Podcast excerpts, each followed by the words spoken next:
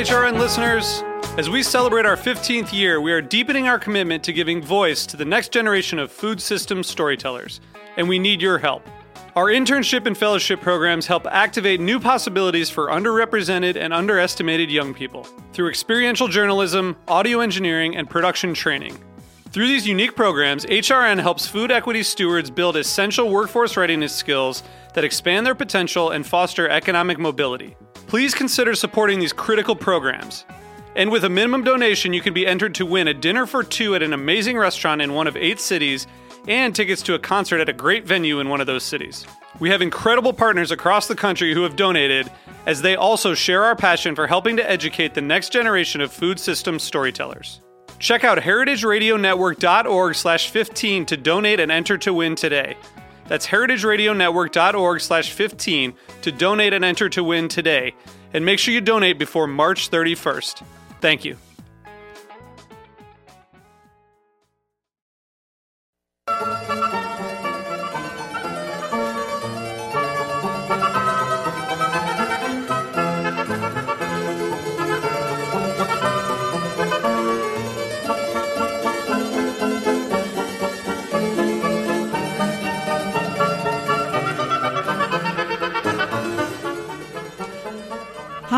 Welcome to A Taste of the Past.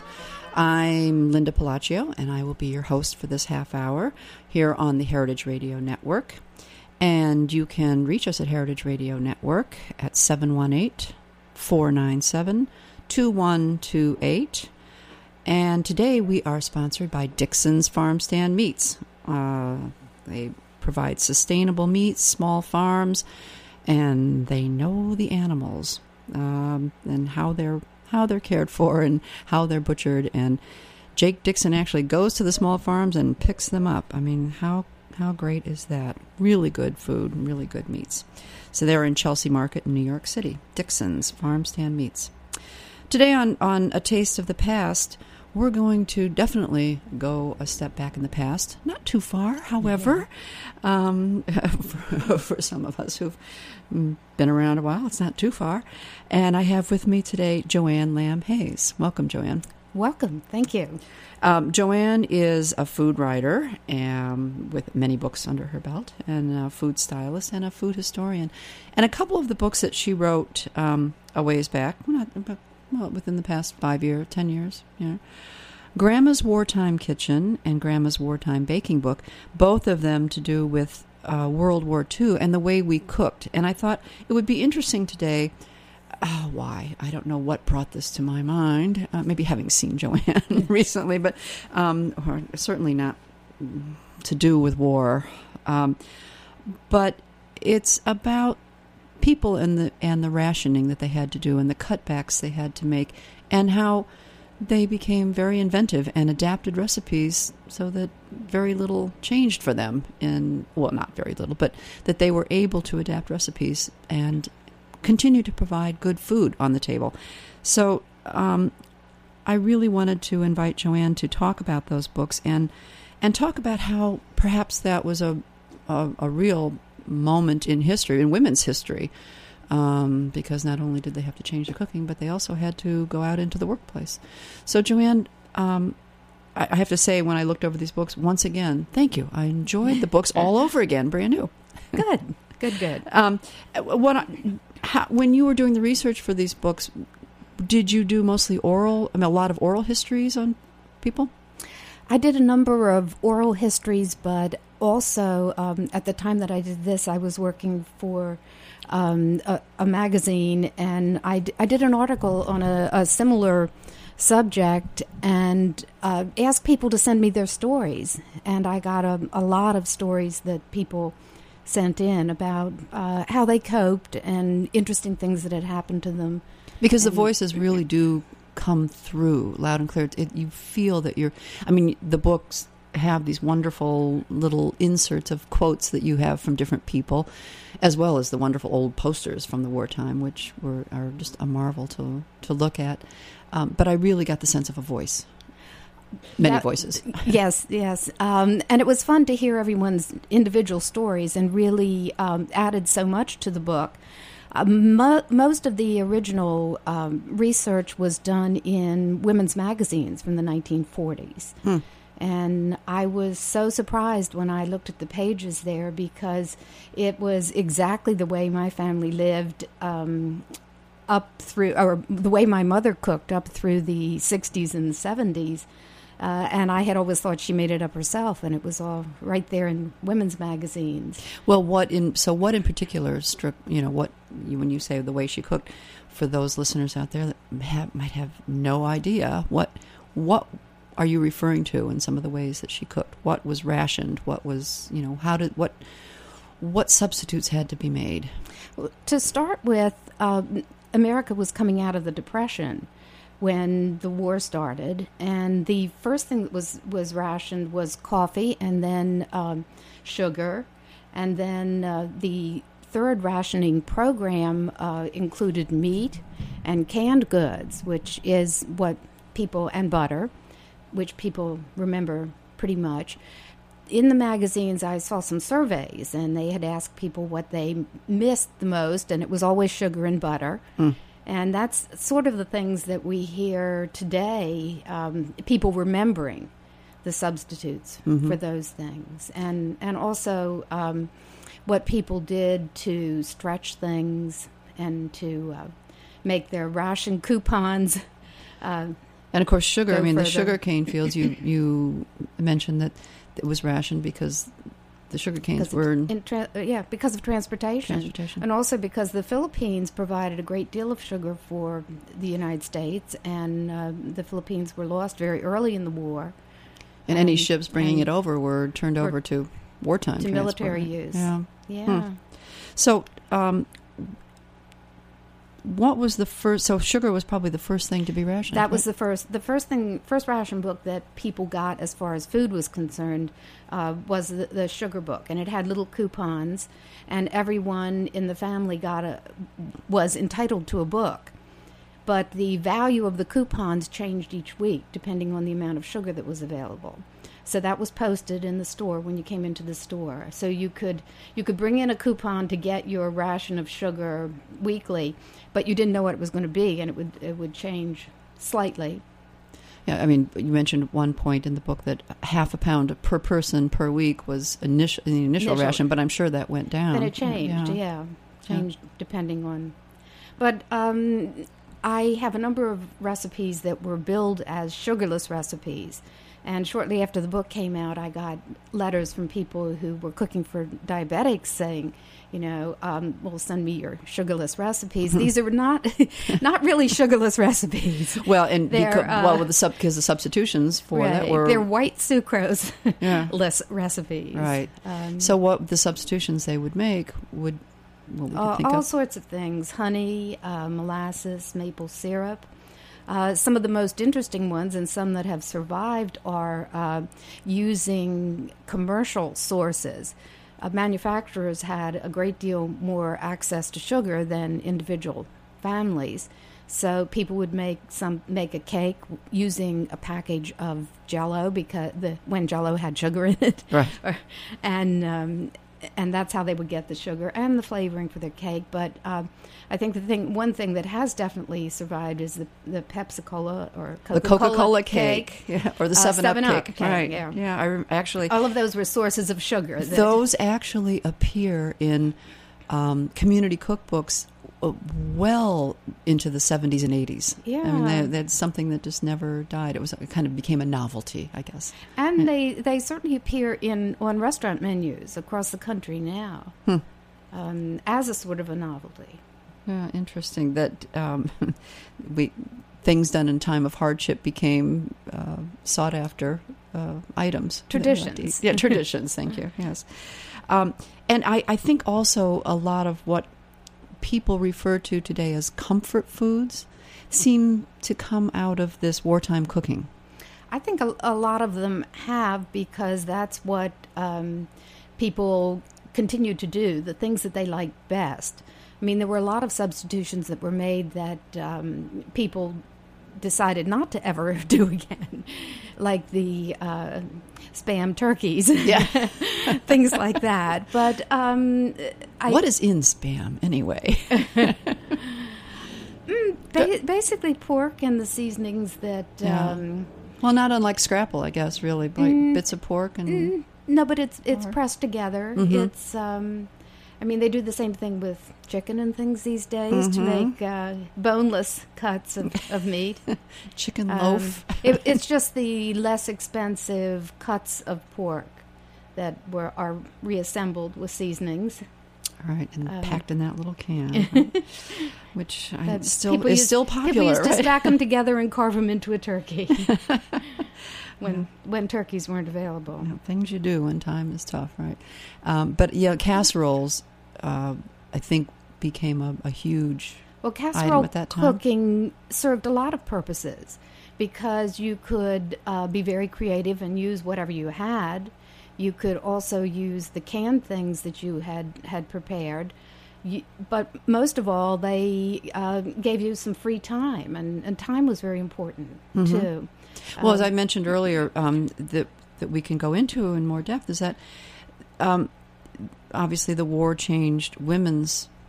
Uh, Women's role in roles. history, yeah, roles Mhm. because they were called upon to go back into the workplace. They were um, serving in in the uh, the armed forces, and plus they still had to keep the home. right, yes. Double duty there. hmm And there's a lot of that going on these days too. Uh, absolutely. So uh, In fact, I, a lot of things that come out of the book I see are are methods and ways that we of cooking that have become popular once again. Know, Mhm. reducing sugar, um, and not because we have to, but for, health, reasons. Yeah. Mhm.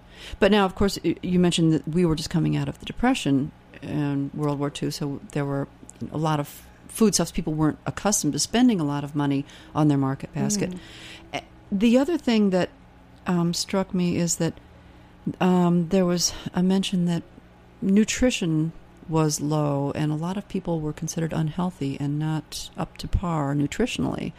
And obviously, this was because they were living lean during those Depression years. So there was a huge push during the wartime for proper nutrition.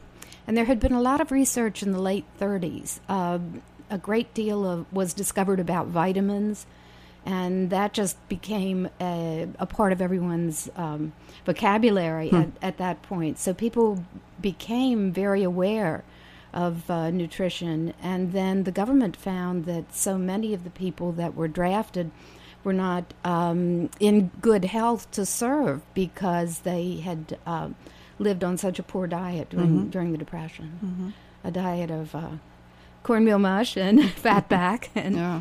um, So eating your um, your three servings of vegetables a day. I mean, I just thought Mhm. this was just a you know push to make sure you you know they ate the things that were in the cabinet. But this was really a nutrition. there was a lot of nutrition information provided, Uh-huh. along with um, information on uh, planting things, on doing your victory gardens.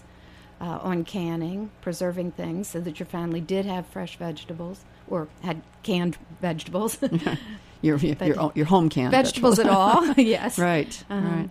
Um, it, it's so because after sugar um, followed actually canned items was another item Canned- that was that was rationed.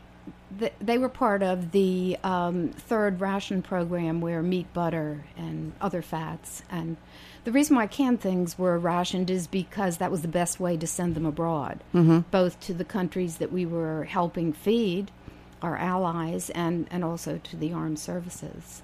And meat too. We were shipping a lot of our meat and Right. and um, everything, all the, the Mhm. foodstuffs over abroad. So it was we sort of had to share in that whole effort. Right? We, I mean, I wasn't And- alive, but no, we, but we as a country, yes, we shared Yes. in that in that uh, in that effort. Well, what I would like to do is. Um, Talk some more about the um, the victory gardens, as they were called. When we come back, we're going to take a short break at this time, and then we'll talk about victory gardens. That sounds good.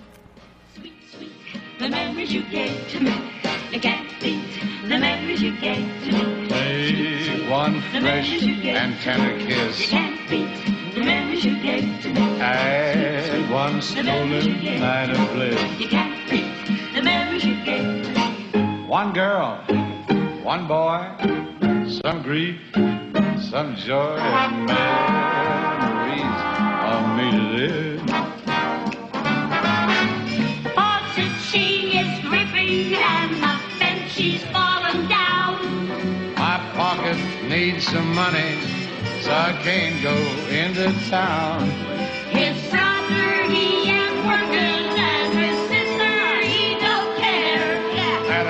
She needs a motor, so I can't go anywhere. Welcome back to A Taste of the Past. We're here with Joanne Lamb Hayes talking about the way people cooked during World War II and the sacrifices people had to make and substitutions they made. And um, we during the break, Joanne and I were talking about fats and and butter and of course margarine. People always hear the stories about. Um, Margarine being substituted. Well, margarine was then just invented to substitute for butter and Mhm. lard. Uh, the butter and lard um, I, I could never understand why butter and lard were rationed. And then reading your book, of course, I, I understood. You want to talk about that? because the fat in them could be turned into um, was used at, for the glycerin for um, to make gunpowder and um, people were also encouraged to save their fats and there were directions up in the butcher shop on how to purify them you could bring them back to the butcher and you would get a credit for that amount of money uh, based on the weight of them and then Help I- the, help the manufacturing munitions. I see. I, I never put that. To, now we're saving oil to run our cars, right? well cooking yeah, oils, cooking right. oils Uh huh. But interesting. And so margarine came to be as a substitute.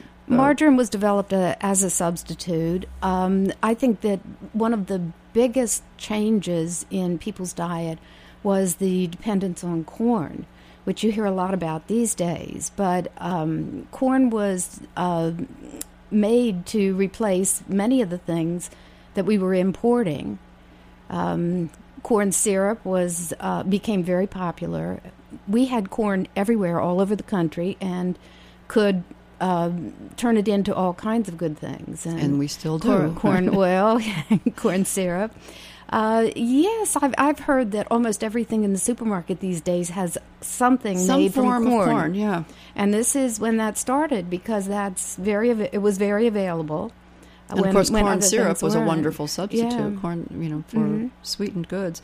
Um, you know, and and encouraging um, homemakers to save their drippings and their fats. I mean, that was a practice that died hard. And my mother, through up, you know, through the um, well late '60s, even always Mhm. had a can on the back of the stove for Uh-huh. all the drippings, the, the bacon drippings, the fat drippings. Mhm. Funny, then it kind of died out. That wasn't a cool thing to do, Right. right? You could buy your your fats, and lo and behold, here we are again. It's now a fashionable thing to do. You save your fats. You save your goose fat, your duck fat, your the the pork And use lard, it for and use it cooking. for flavor For because of flavor, flavor, yes. right? Yeah. So we learned a thing or two, right? Hmm, interesting. Um, we were we said when we went to the break that we were going to talk about the victory gardens. Um, talk a little bit about how the Victory gardens are one of the things that people remember most about the war. Um, actually, they started uh, during the First World War, where people were encouraged to um, start planting, and immediately after Pearl Harbor, the what were called then a war garden project started, and the name was changed to Victory Garden in February or March of uh, that year, so that people could buy their seeds and, and get started and and uh, start their seedlings inside and, and put them outside. There was a great deal of uh, pressure to do this. And Victory Gardens became such a big project that um, by 1943, uh, there was so much um, food produced and home canned food uh, around that they started encouraging people to make sure they were actually using it, not just canning it and putting it in their basement because everyone um, was so proud of it that they were hoarding it. And Yeah, and and the, the you know the popularity of preserving and preserving books, canning books, and preserving Mhm. books became popular at that time. They food writers really did, and, and you mentioned this. Food writers really had a responsibility to um, to help people out in in finding enticing recipes and methods. They right? did, and at that point, the government had um, agencies that provided the basic information that they wanted to um, have disseminated. And also, home economics was around. That's I right. mean, that's way gone these days. That's right.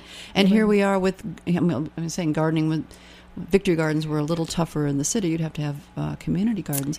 But now we've got, here we are at Roberta's Restaurant in, in Brooklyn. and Under the garden. Yeah, under the garden. sitting We're under the sitting under the garden. garden, and the garden's on the roof, and that has be, it, it. People have discovered that you can grow so much um, wonderful produce, and it's much healthier, and, and you can control what's you know substances. Gardening again is is just taken a boom, and self canning, home canning. Mm-hmm. Well, people had lots of window boxes, and um, in on fire escapes they had crates that they made, you know, raised things in. Uh, Rockefeller Center turned their gardens, the the gardens that run down through the center of it toward the skating rink, into Victory Gardens, Hmm. and raised vegetables there. Wonderful, wonderful. Wow. Um, the I, I just I think that the whole um, this whole renaissance, as people think it's a renaissance of gardening again and home gardening, and s- came out of a sense of need and or a, or time of need, and now it's uh, more of a Well, these days it has yes, it has more to do with nutrition. Mhm. But canning has become very popular again. Um, uh, our local hardware store was running out of canning jars last last summer, and Hmm. Yeah. uh, in the middle of the city. So That's wonderful. Well, it's a wonderful thing. To, I mean, uh, the city has become. There's a lot of rooftop garden uh, companies now starting up Mhm. because they've decided rooftops are the place for gardens, and I think that's wonderful. That I mean, people, you don't have to have a patch of land in the back, and you can still, you know, grow a garden, and that's that's great. well, the Something comes out of it. generation that did the Victory Gardens during the Second World War continued to garden for the rest of their lives. Mm. Um, Um, now we talked about um, the meats, fats, and, and meats being um, well, the, the meats being sent abroad, and fats, of course, going for other purposes. Uh, meat substitutions. There, I mean, poultry. What was not rationed? Poultry was not rationed. Um, you could you could get uh, one of the reasons why people could use poultry is because it was raised in back chickens were raised in backyards uh, or raised by your neighbors and um, uh, meat in general was um, set up in a system so that what was more valued uh, was less available to people. Your ration coupons uh, were for worked like money, so that it uh, you if you wanted to buy a pound of steak, it cost you a certain amount of money, but it also cost you a certain number of uh, ration points, which varied again by um, the supply at that particular time. But a meat that was less valued, like you, like organ meats, if if you in um, several years ago were uh, served stuffed heart or lots of liver or Lamb this sort of kidneys, right? Yes, there, there you go. Uh, these things were not not ra- didn't take it have any ration points And now- because they now weren't, they've as, become weren't a- as desirable. and now become a they're cool chef Right. ingredients. That's right. We I talked about nose to tail cooking a couple times here now. Right, pork was- belly. yeah, there you go. Pork bellies. Um, so some of the substitutions people would make, I've, I've found lower cost things, Yeah. and but also uh, adding a lot of shredded vegetables to your meatloaf or your meatballs, which is being done now. That's right. Um, Stretching that, you know, making I'm just- meatballs and meatloaf. You know, and how you can make it and it's stretch often a long done way. to get the kids to eat the vegetables as well. right. That's right. And uh, interesting to see. Um, you had a recipe for mock sausage patties, Yeah. and what did they contain? Um, mostly vegetables, and then some eggs to, to stick them Uh-huh, together, yeah, and right. um, and grape breadcrumbs. nuts. Uh, lentils and grape nuts Yeah. were a substitute, which sounds almost like a falafel. I mean, but It yet we had not really em- probably Mhm. embraced that you know Middle Eastern cuisine yet. That um, falafels probably were not widely available. Mhm. So mock Yeah. sausage One patties. of, one of the things I was most surprised about was soy, because soy is now, um, you know, a mainstream right. Part of our diet. But that seemed to just happen. Seemed to me to just happen like ten years ago. Soy flour and soy and flour soybeans. and soybeans, um, and um, it was used for meat substitute, or the beans were used in the same way that you would use other beans. But soy flour was added to a lot of things to provide extra protein. And Now, what are some of the dishes that you um, you say your mother continued to cook that way? What were some of the dishes that really struck a chord with you? The, the way that your mother cooked, and you never knew why. One of the things that I really loved was um, stuffing rolls, and they had a little piece of bacon wrapped around them on the outside, and then this was served as meat. This was the meat part of a meal. You know, it was on the plate with potatoes and a vegetable of But the inside kind. of it was the inside bread was stuffing? bread stuffing. Sounds good to me. and I thought she had invented this. It tasted really good, Mm-hmm. um, and she would make milk gravy to go with it in, in the yeah, pan after gravy. she had fried it. Um, and then I found it in some of the 1940s magazines that I was reading. Uh, stuffed vegetables of all sorts Mm-hmm. were uh, very big, and those were certainly served as the meat portion of a meal. But in, in our family, um, it was never mentioned that this wasn't really meat. And um, so I'm sure my parents thought of it as not meat, but I didn't know any better until much Well, later. And Americans we had alwa- fried squash that Mhm. was uh, um, a lot of vegetables, fried uh, green tomatoes. And we didn't always do green tomatoes. We did firm red tomatoes too. Um, and they were breaded, and it looked like meat on the plate.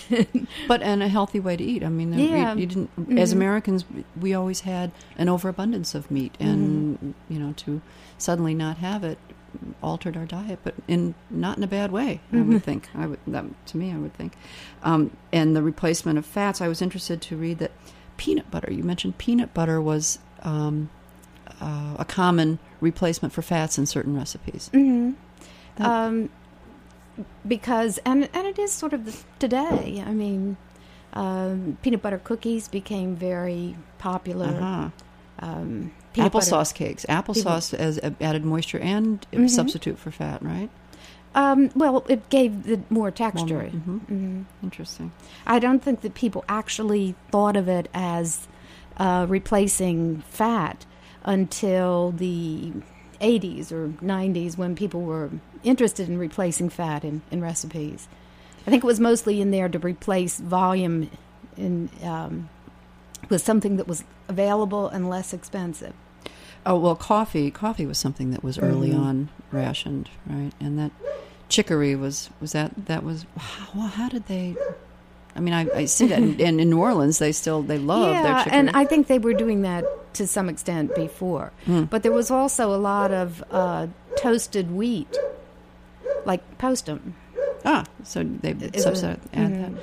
Um, I was, and I was um, actually surprised that the scant rations of coffee that people were allowed. I mean, Mhm. considering how we are so in today's society so addicted to that cup of coffee all the time you know, in your hand, and and to suddenly have to go without it would be uh, that'd be a, a bit of a trick for some people. Mhm. I would imagine, right?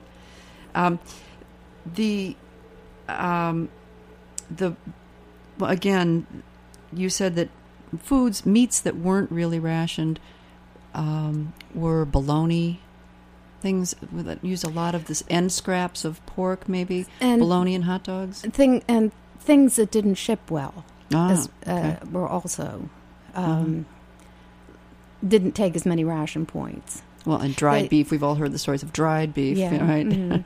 um, actually became a, a staple of, of my family's diet. I Right, think well through the uh, the the end of the '60s. we won't talk about that Mm-hmm. uh, name of it, but there were so many dishes that kind of. Well, actually, we will talk about it. The creamed creamed dried beef on toast, That's as many right. The- people know, but maybe some of our listeners don't. Was often called shit on a shingle, Right. and I guess that started by that the by from. the soldiers themselves. I think so. Yes. Yeah, because they were served it Mhm. so often. It Mhm. was shipped very easily. It was lightweight, right? hmm Um, there are so many things that um, that inter- interestingly enough are seem to be coming back in fashion. As we mentioned, gardening, preserving, and cutting back on on meats and and And Home baking of bread and things like right, that. Right. Yeah, that um, are maybe people discovered was really a good thing that came Mm-hmm. out of need, and, and we are embracing it, and, and I think that's that's very interesting. and One very interesting, uh, entertaining story that I saw in one of the 1940s magazines had um, this group of young young married couples together, and they were have the the menu was home baked bread, which took lots of time, and time was very valuable, mm. and butter to go on it, and coffee. These were all things that sound so simple, and like if you went to someone's house and were giving coffee and bread and butter today, you'd think it was a little weird.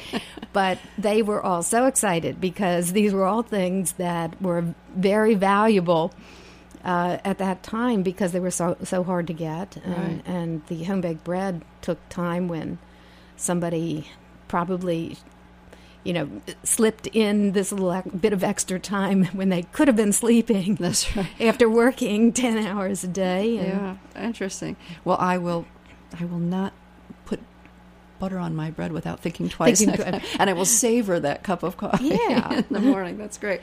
Well, it's very interesting, and and um, these books are well. One book is uh, the wartime baking book is not in print, but the um, Grandma's wartime kitchen. How we cooked in World War II is still in print, correct? Yes, and uh, they're both available on Amazon. Oh, interesting. Um, and Grandma's Wartime Baking Book is on Kindle. Oh. In, in Kindle. I don't know how you. an old, yeah, an old, an old-fashioned uh, way of cooking on a modern uh, technical source. And they're available through my website. Good. Uh, there's a link to them on Amazon, and it's uh, grandmaswartimekitchen.com with no apostrophe in it. Grandma's It's grandmaswartimekitchen.com. Okay. Well, Joanna, it's been a pleasure, and I and I'm I'm actually interested to try a couple of these recipes. Um, and thank you so much for being here on A Taste of the you. Past on Heritage Radio Network. And again, I'd like to thank our sponsor, Dickson's Farm Stand Meats, and of course our engineer and producer Jack Inslee and Nat Weiner.